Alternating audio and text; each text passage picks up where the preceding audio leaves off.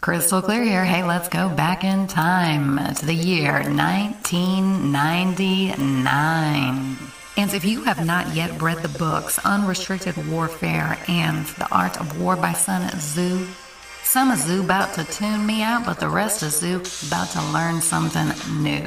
And we're in a new kind of war based upon that 1999 military treatise. I'm telling you guys, it's the CCP, not Bill Gates and the elitists. Although that's another show.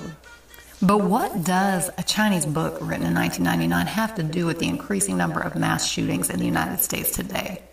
I got three words for you mind control weapons.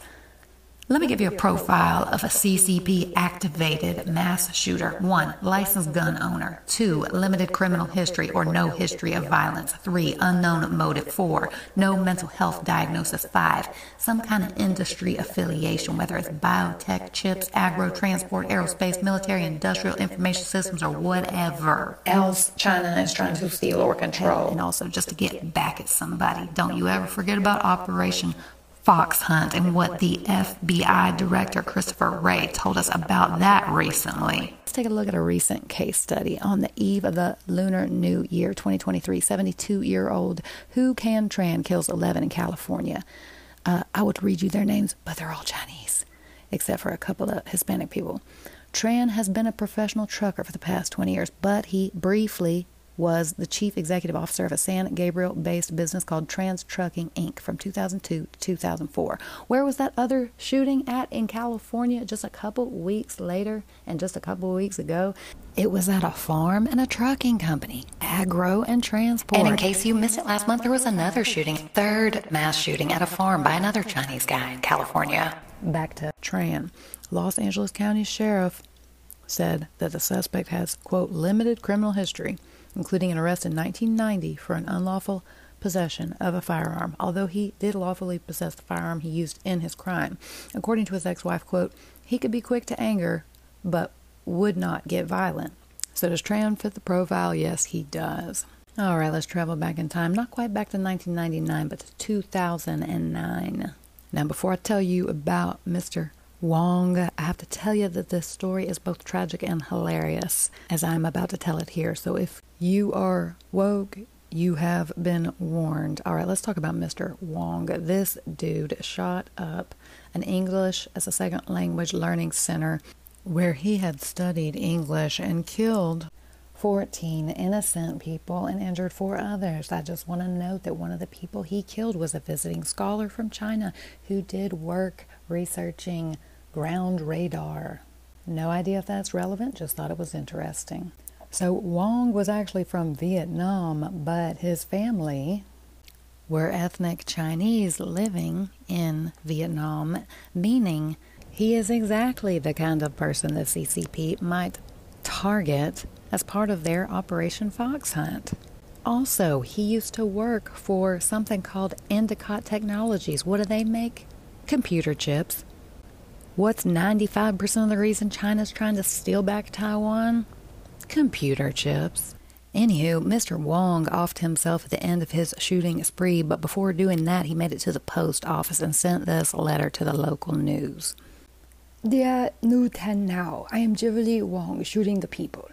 The first, I want to say sorry. I know a little English. I hope you understand all of this. Of course, you need to know why I shooting because undercover cop gave me a lot of ass during 18 years. I got seven years and eight month delivery to grocery in California, come back New York on the August 2007. Let's talk about when I live in California, such as cop use 24 hours, the technique of ultra modern and camera for burn the chemical in my house, for switch the channel time, for adjust fan, for made me unbreathable, for made me vomit, for connect the music into my ear undercover cop usual coined some nasty was not true about me and spread a rumor to the receiver and some people know me conduce toward many people prejudiced and selfish to me. Cop made me lost my job. Cop put me became poor. Talk about when i live at the 28 baker street second floor johnson city new york 13790 It terrible when i live there such as cop wait until midnight when i off the light and went to bed Cop unlocked my door and came in and take a seat in my room. Cop did it 13 times on the year 1994. On the 13th time, had three times touched me when I was sleeping. One time stolen $20 in my wallet. One time used electric gun, shoot at the behind my neck. That time I did not know English. Uh, please continue, second page. Thank you. From 1990 to 1995, New York undercover cop tried to get a car accident with me, such as when I driving on the highway on the, on the street, undercover cop suddenly brake the car, stop immediately at the front of my car. Cop did it 32 times like that during 1990 to 1995, but I never hit the car. Many times from 1990 to 1997 as a daytime cop exploit unknown English and went to my house, knocked the door for harass and domineer. Of course, during that time, cop coined something was not true about me and spread a rumor nasty like the California cop. From August 2007 until now, cop gave me not too much as only one time cop leave a message in my voicemail and say, come back your country. After five minutes, I sent a text message to them. I said, I will call police. And they say it back to me. Then they say, they are the police. Dear New 10 Now, Right now, I still get unemployment benefit of the company ShopVac Endicott. New York State Department of Labor was cheap and unpaid from December 1st, 2008 to December 28, 2008. I already claimed weekly benefit for uh, from that day. Anyway, I cannot accept my poor life. Before I cut my poor life, I must oneself get a judge job for make it impartial with undercover cop by at least two people with me go to return to the dust of earth already impartial. Now, cop bring about this shooting. Cop must responsible, and you have a nice day. So, a few things here. First of all, I hope he didn't pay for those English lessons, although in hindsight, I don't know. Um, but second of all, this guy is describing being a victim of Operation Fox Hunt and or this could be a post on a thread for gang stalking. He could be a targeted individual. And we know there's a, an established link between targeted individuals and mass shootings. Not buying it? All right, come on, get back in the time machine. Let's go all the way back to 1999, Hawaii, the largest mass shooting ever in the state of Hawaii. It happened at the Xerox company. Xerox, the company that worked with the CIA to steal Soviet documents during the Cold War. Who did the shooting? A Japanese guy. No mental illness, no history of violence, licensed gun owner. His problems didn't start until 1984 when he started working for Xerox. Y'all, this one could have been Russia or China. There's a lot more here. I've been doing research. I'm sure the NSA is now doing research on me based upon the amount of research I'm doing on mass shootings. But let me be honest with you.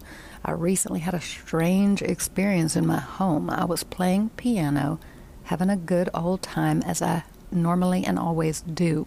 When out of the blue, I got brain zapped. I don't know how else to put it, y'all.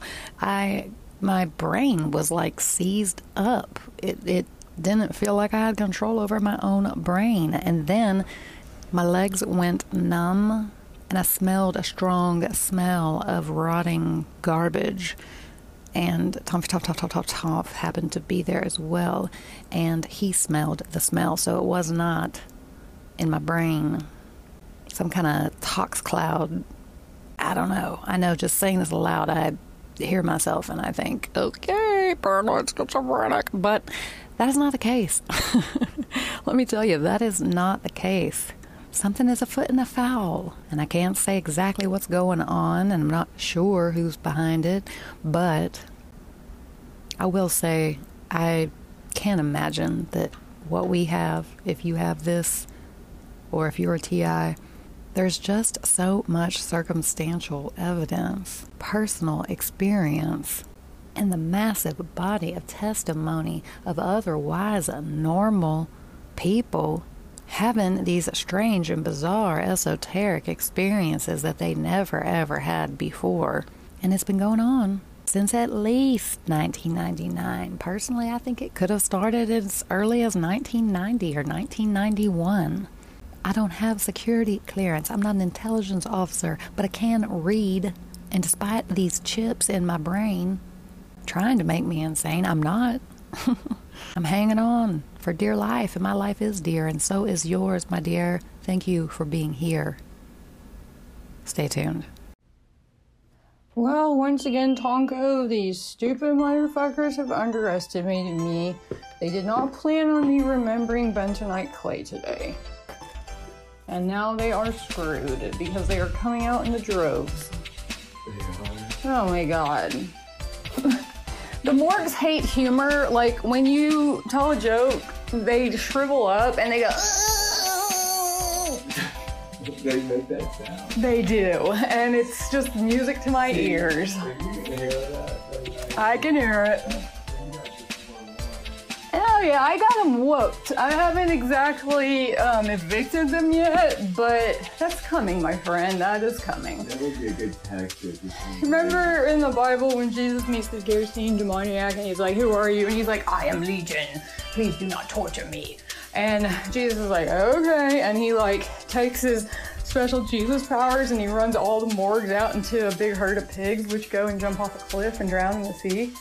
Yeah, you told me that. Uh, Yeah, well, I'm just the only reason I haven't like Jesus Pied Pipered my morgues out is because I haven't found the right pigs yet.